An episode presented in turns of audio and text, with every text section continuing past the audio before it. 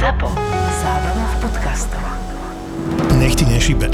Prekročili sme 27 miliónov vypočutí podcastov by ZAPO. Zostávame na zemi, ďakujeme za každé vaše play, ale toto musíme osláviť. Kittler Media uvádza ZAPO naživo.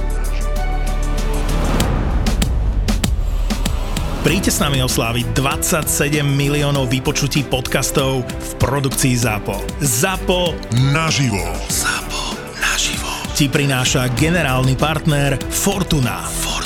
Tie práve športové emócie zažiješ iba s podaným tiketom vo Fortune. ZAPO naživo. Odovzdávanie cien najúspešnejším podcasterom bude luxusné. Stretneme sa v Demenovej, rozbalíme to v piatok 17.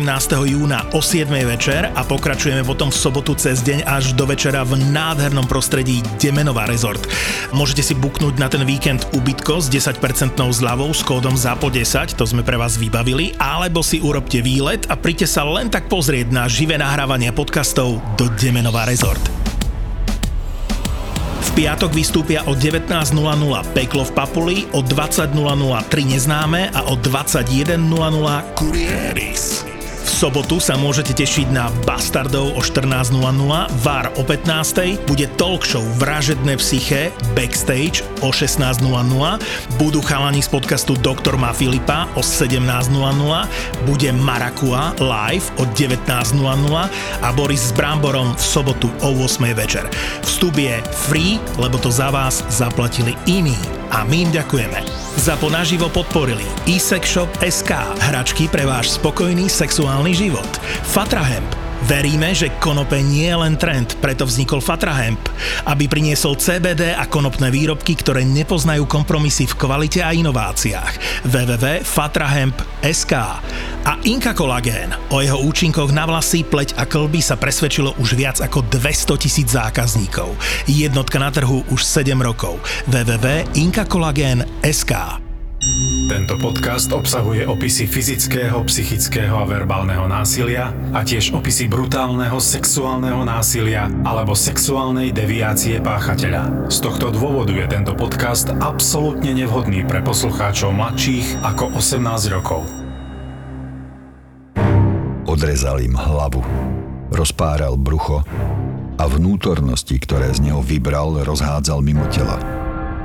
Od augusta do novembra 1888 Jack Rozparovač v Londýne zabil a znetvoril rovnakým spôsobom najmenej 5 žien. Nikdy ho nechytili. A dodnes nikto netuší, kto bol tajomný Jack Rozparovač. Zodiak zabil s určitosťou tiež najmenej 5 ľudí. Hoci sám vyhlasoval, že ich bolo viac ako 40. Vraždiť začal v decembri 1968. Nebol to bežný vrah. Vyžíval sa v tom, že polícii posielal tajomné listy plné šifier a stôp vedúcich k minulým aj budúcim vraždám. Hoci to vyzeralo, že policiu doslova navádzala, aby ho chytila, nikdy sme sa nedozvedeli, kto bol, alebo možno ešte stále je tajomný zodiak, ktorý v okolí San Francisca vraždil najčastejšie páry v zaparkovaných autách. FBI sa nepodarilo určiť ani len podozrivé osoby. V roku 1947 našla mladá matka so svojím dieťaťom pri prechádzke v Los Angeles mladú ženu, ktorá bola prerezaná v páse bez jedinej stopy krvi. Polícii sa podarilo zistiť, že išlo o herečku Elizabeth Short. Neskôr jej kvôli čiernym vlasom dali prezývku Čierna Dália. To, že bola prerezaná na polovicu bez jedinej kvapky krvi, sa pokúsili vyšetrovatelia objasniť tak, že vrah nechal mladú herečku vykrvácať zavesenú dole hlavou. Táto hypotéza sa však z istotou nepotvrdila a nikdy sa nepodarilo zistiť, kto bol páchateľom tejto bizárnej a záhadnej vraždy. História zločinu pozná mnoho prípadov vrahov, ktorých identitu sme nikdy nespoznali ale pozná aj takých, o ktorých sa bez pochybností podarilo zistiť, že vraždili. Aj ako a kedy vraždili. A napriek tomu sa ich nikdy nepodarilo vypátrať či potrestať. To je prípad sériového vraha z niekdejšieho Rakúsko-Uhorska, ktorý sa dotkol aj Slovenska. Čo je myslíš ten taký hlavný faktor, ktorý tých konkrétnych vrahov, ktorým sa podarilo pred tou spravodlivosťou ujsť, robí nepostihnutelnými alebo nedolapiteľnými? Určite tam zohráva svoju rolu náhoda. A taká ako si všeobecná šikovnosť toho páchateľa. On sa možno ani neusiluje nejako kryť alebo skryť alebo zamaskovať svoje skutky. Ba naopak, v niektorých prípadoch, ako aj dalo by sa povedať, že v tomto sa nimi chváli, vystatuje. No a častokrát sa napríklad nenajdú tie súvislosti. Oni zrejme vždy sú, ale niekedy môžu byť tak bizarné, že sa ich nepodarí vystopovať nikdy.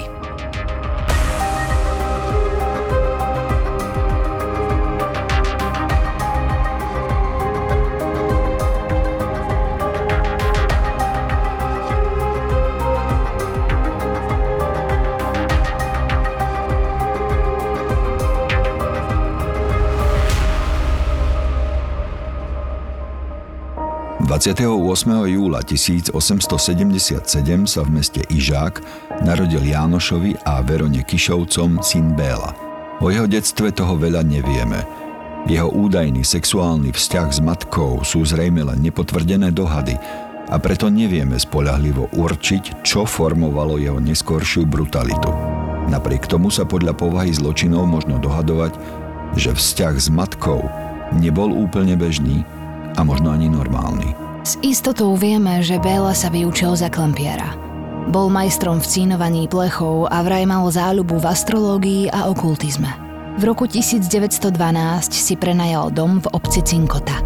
Dnes je to súčasť Budapešti. Začal podnikať a darilo sa mu. Ľudia o ňom hovorili, že je šikovný, pracovitý a šarmantný, napriek tomu bol starý mladenec. Bol sčítaný, zaujímali ho dejiny – vo svojom dome organizoval diskusné večierky, na ktorých sa celé hodiny so svojimi hostiami bavili o dejinách. Až po nejakom čase do jeho života vstúpila žena, Mária. Bola o 15 rokov mladšia. Nebolo to však celkom šťastné partnerstvo. Vekový rozdiel bol príliš veľký. O páre sa striedavo hovorilo raz, že mu je Mária neverná a potom zase, že Béla nebol potentný. Čo si myslíš o tých poverách, že mal mať incestuálny vzťah so svojou vlastnou matkou? No, isté je jedno že jeho detstvo nie je preskúmané korektne a to dáva priestor pre mnohé, nazvime ich konšpiračnými teóriami, na ktorých niečo pravdy môže byť. Aj tá znížená potencia, aj ten veľký vekový rozdiel od partnerky, aj ten vzťah s matkou, ktorý nebol celkom štandardný. Incestuózny vzťah medzi matkou a synom je veľmi zriedkavý, na rozdiel od e, týchto vzťahov medzi otcom a dcerou. Práve preto, že zlo na matky je to dieťa zrodené a to je tým pádom ešte väčšie tabu ako tabu incestu medzi otcom a dcerou. O živote hlavnej postavy vieme veľmi málo. Nič sa nezachovalo, aj, aj toto je iba výňatok z kroniky, to je jeho narodení. Myslíš, že to tak je na schvál? Že on chcel, aby sme sa nedozvedeli? A nejak zatajil tie informácie, alebo proste len sa stratili? Sa v takejto nedávnej minulosti ani nedá. Ale bol tak bezvýznamný, že v tom čase sa o tej jeho mladosti, teda nazvime to prepubertou, pubertou a ranou adolescenciou, nič nevedelo. No a potom, keď sa zrazu stal známym, no tak sa vytvorili rôzne konšpiračné teórie, z ktorých niektorá môže byť bližšie pravde, niektorá môže byť od pravdy úplne vzdialená a úplne sa s pravdou neshodujúca. Takže informácie treba hodnotiť aj takto. Veľmi, veľmi, veľmi opatrne. Nevieme to s presnosťou na deň, ale vieme, že niekedy v decembri 1912 Mária zrazu zmizla. Ako by sa vyparila. Keď sa Bélu ľudia pýtali, kam sa podela, mrzuto odpovedal, že ušla s milencom kam si do cudziny. Ľutovali ho a zo pár žien začalo stále fešnému Bélovi občas pomáhať s domácnosťou a s hospodárstvom. Napokon si Béla najal stálu pomocníčku. Pani Jakubecová pochádzala zo Slovenska a krátko po príchode si Bélu veľmi obľúbila. Možno preto sa zbytočne nevypitovala svojho pána, prečo jej tak dôrazne zakazuje vstúpiť do jedinej miestnosti v dome, hoci inak sa po ňom mohla voľne pohybovať. Aj po celej záhrade mohla chodiť voľne a starať sa o ňu. Ale aj tu jej dal pán zákaz. Mala sa vyhýbať súdom s pevne uzavretým vekom. Susedia aj pani Jakubecová si mysleli, že v nich skladuje vypálený alkohol, ale keď už otázky nemali konca, priznal sa, že sa obáva blížiacej sa vojny a tak si robí zásoby benzínu. Súdy benzínu, pomerne veľký dom, domáca na stály úvezok, debatné večierky, to všetko stálo peniaze. A hoci nikto nepochyboval o Bélovej šikovnosti a pracovitosti, predsa len to ako si nesedelo s jeho príjmami. Nikomu sa nechcelo veriť, že by mu živnosť klampiara vynášala tak veľa. Všetky tie jeho majetky a ten jeho vlastne taký výstredný život, to neprišlo nikomu divné? Možno potom nepátrali. Mňa tu ale zaujala jedna vec.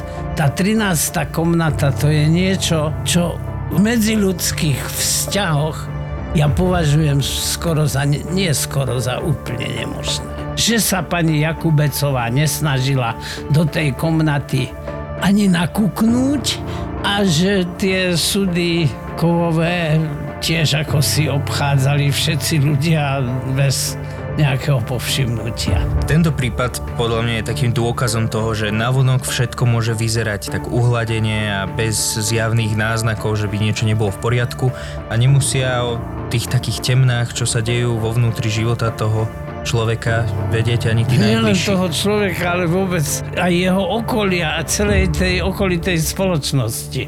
Tam sa diali veci, o ktorých no, je, je skoro nepredstaviteľné, čo i len uvažovať. A vidíme, že asi sa niektoré diali. Niektoré boli možno oveľa jednoduchšie, než ako bizarne potom po odhalení vyzerajú. A myslíš, že tá pani Jakubecová o tom vedela viac? To je nie pravdepodobnosť blížiaca sa istote, to je istota. Musela o tom vedieť viac. Z nedalekej Pešti sa do Malej Cinkoty priniesli zvesti, že tam polícia pátra po dvoch nezvestných ženách. Obe boli mladé, boli to vdovy a boli dobre zabezpečené. A obe videli ľudia naposledy na Margitinom moste v spoločnosti akéhosi pána Hoffmana. Nikto však nevedel, odkiaľ Hoffman je a kde býva. Rýchlo sa roznieslo, že Hoffman sa buď niekam vyparil, alebo je to falošné meno. Béla si zatiaľ žil svoj život a začal si ho čoraz viac spríjemňovať. Vodil si domov ženy z rôznych kútov Uhorska. Ani jedna však pri ňom nezostala dlho. Pani Jakubecová, Bélova domáca, to prechádzala mlčaním, nestarala sa. Bélovi odišla žena, tak prečo by si nehľadal inú? Ostatní muži v cinkote, najmä ženáči, mu len ticho závideli tie mladé a vždy pekné dámy a dievčiny. Vypukla prvá svetová vojna. Béla bez váhania v novembri 1914 narukoval. Nemusel, ale dobrovoľne sa prihlásil. Pred Cinkoťanov sa stal vzorom hrdinstva a vlastenectva. Ženy, ktoré si ho oblúbili, sa za neho často a nahlas modlili. Nepomohlo to. Po 18 mesiacoch prišla do dediny správa, že Béla vo vojne zahynul. Ako? O tom sa ľudia len dohadovali. Jedni vraveli, že hrdinsky, v boji. Iní zase, že zomrel na týfus v srbskej nemocnici. Tak či tak, do obce sa už nevrátil a spomienka na neho sa vytratila spolu s ním. Podľa informácií, ktoré máme, si môžeme akože spraviť taký celkom podrobný opis toho, aký život a ako žil tam v tej dedine. Ako myslíš, že tohto pristahovalca vnímali tí obyvatelia tej dediny? Dievčatá ho mohli obdivovať a mohli byť do neho zamilované. Muži mu závideli, samozrejme. Viac by ma na celej tejto záležitosti zaujímalo to, že podľa môjho názoru on už toto mal premyslené vtedy, keď sa prihlásil do armády. Že nejakým spôsobom sa vytratí a zmizne. Potreboval to. To ako narukoval, že či to bol prejav teatrálnosti, alebo či to bol už premyslený bol to, bola, útek. to, toto, bol, toto bol podľa môjho názoru premyslený plán. Bojoval tak, aby sa mu podľa možnosti nič nestalo. Až tak veľmi. Vojna sa začala naťahovať. Stála veľa peňazí, míňali sa zásoby. Armáda hľadovala, chýbalo jej veľa vecí, okrem iného aj benzín. Vojaci ho rekvírovali, kde sa dalo, aby mali čo naliať do aut. Keď v júni 1916 prišli do Cinkoty, občania ich naviedli do opusteného Bélovho domu. Všetci vedeli, že má na dvore sudy plné benzínu, ktorý si zhromaždil ešte pred vojnou. Bola to pravda. Na dvore bolo sedem veľkých sudov so zacínovaným vekom. Vojaci sa sudov okamžite chopili a otvorili ich, aby benzín prečerpali do cisterny. V súdoch však nebol benzín. V šiestich boli nahé ženské telá zaliaté v metanole, v siedmom bol zaliatý muž. Všetci mali okolo krku rovnako uviazanú slučku. Čiže tajomstvo, ktoré sa mu doteraz darilo držať pod doslova pokrievkou, sa prevalilo. Vyberal si také ženy, ktoré zrejme nikomu nechýbali. Vyberal si vdovy, Dal tomu určitý také charakteristiky rituálne. Prečo on tie tela schovával na tak zjavnom mieste, čiže v súdoch na svojom pozemku odkrytých vonku a prečo tie tela dával do metanolu, ktoré ich zakonzervuje? To len zakonzervuje dôkazy vlastne. No, toto mohlo mať sexuálne pozadie.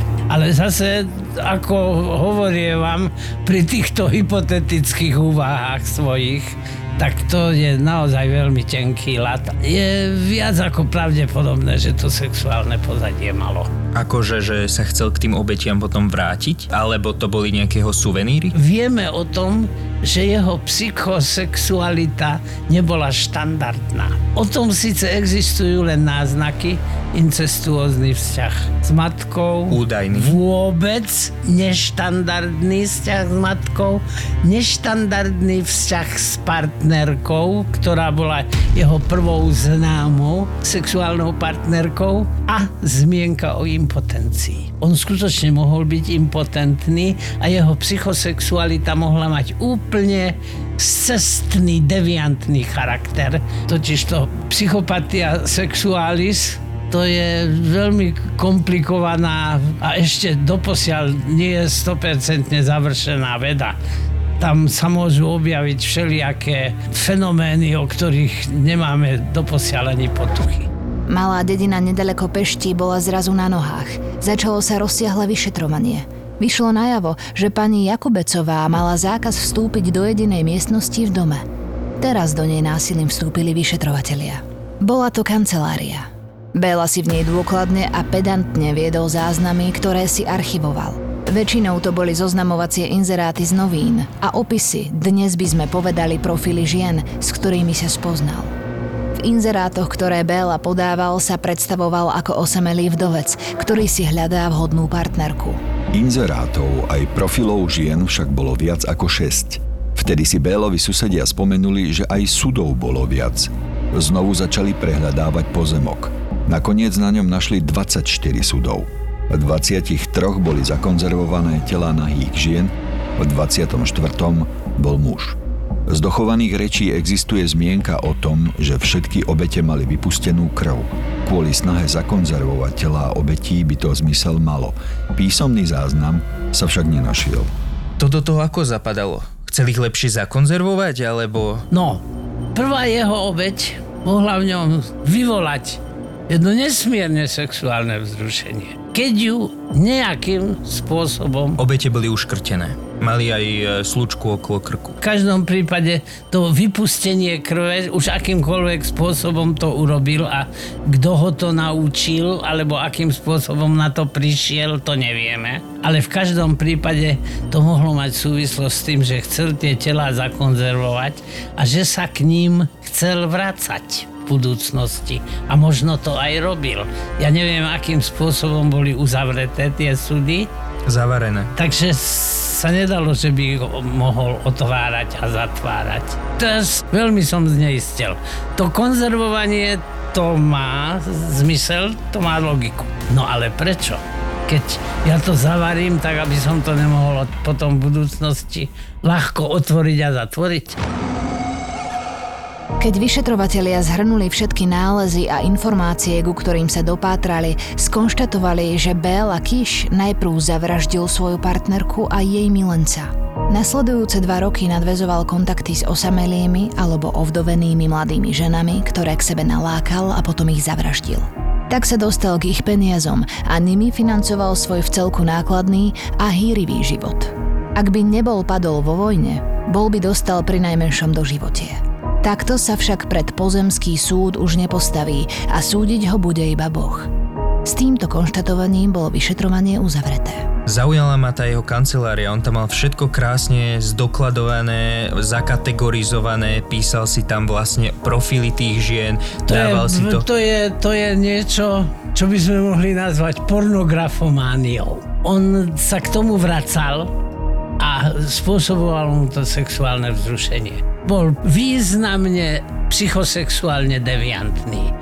Do toho by zapadalo aj incest s matkou, aj neskoršia impotencia pomerne rýchla um, už u mladého muža, aj to striedanie partneriek a to ich mm, bizarné zbavovanie života.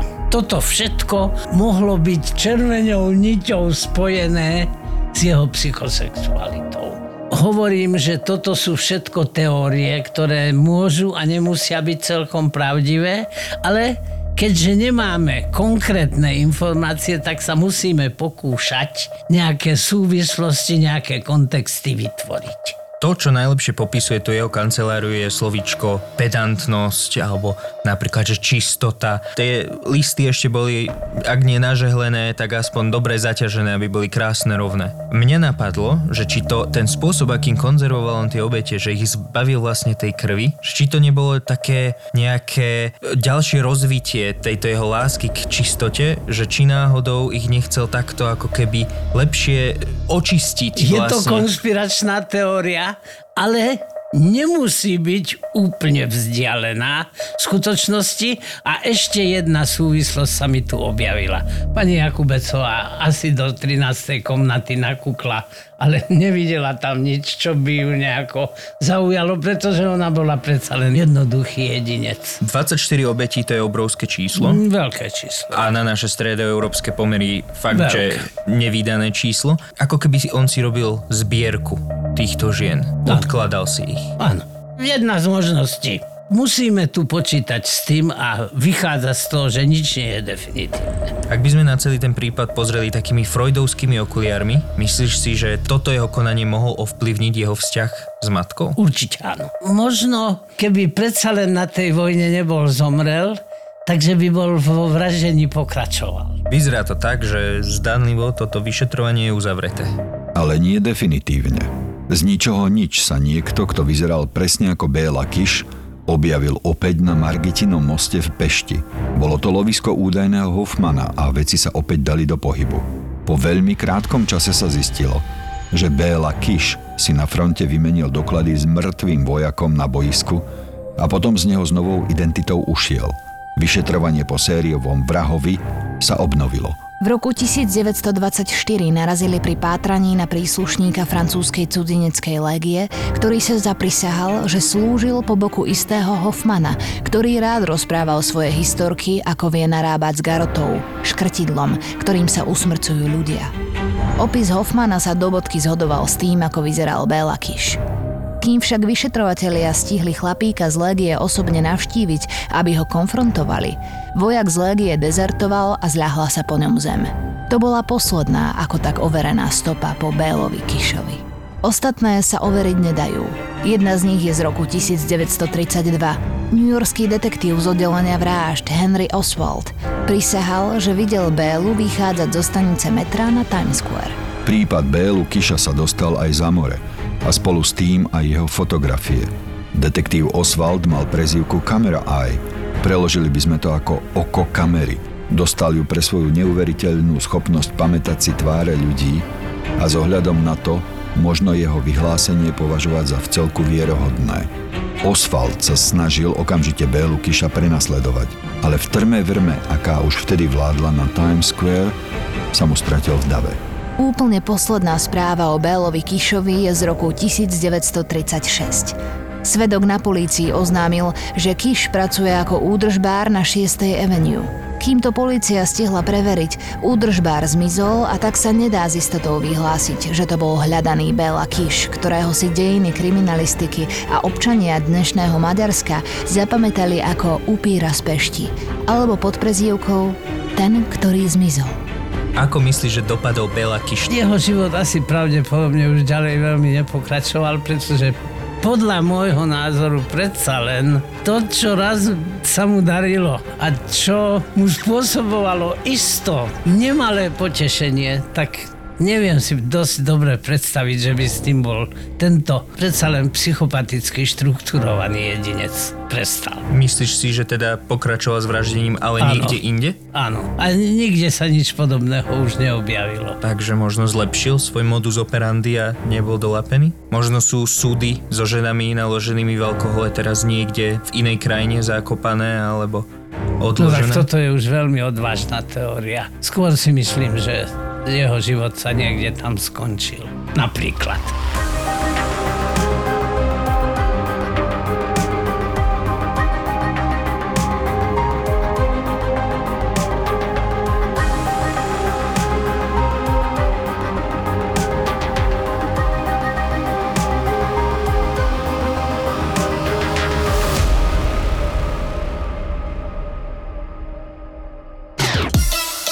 Koľko báb poznáš, čo sledujú formulu? Kvôli čomu sa vlastne všetko toto stalo? Perezovi a Verstappenovi vypovedal motor, A koľko z nich má na lítku vytetované safety car? takže Ross Brown bude už teraz chodí vymodený.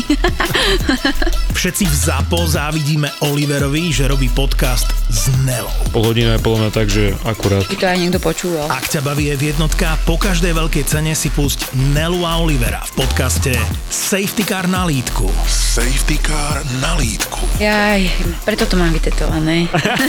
Safety car na litku nemá každý. OK.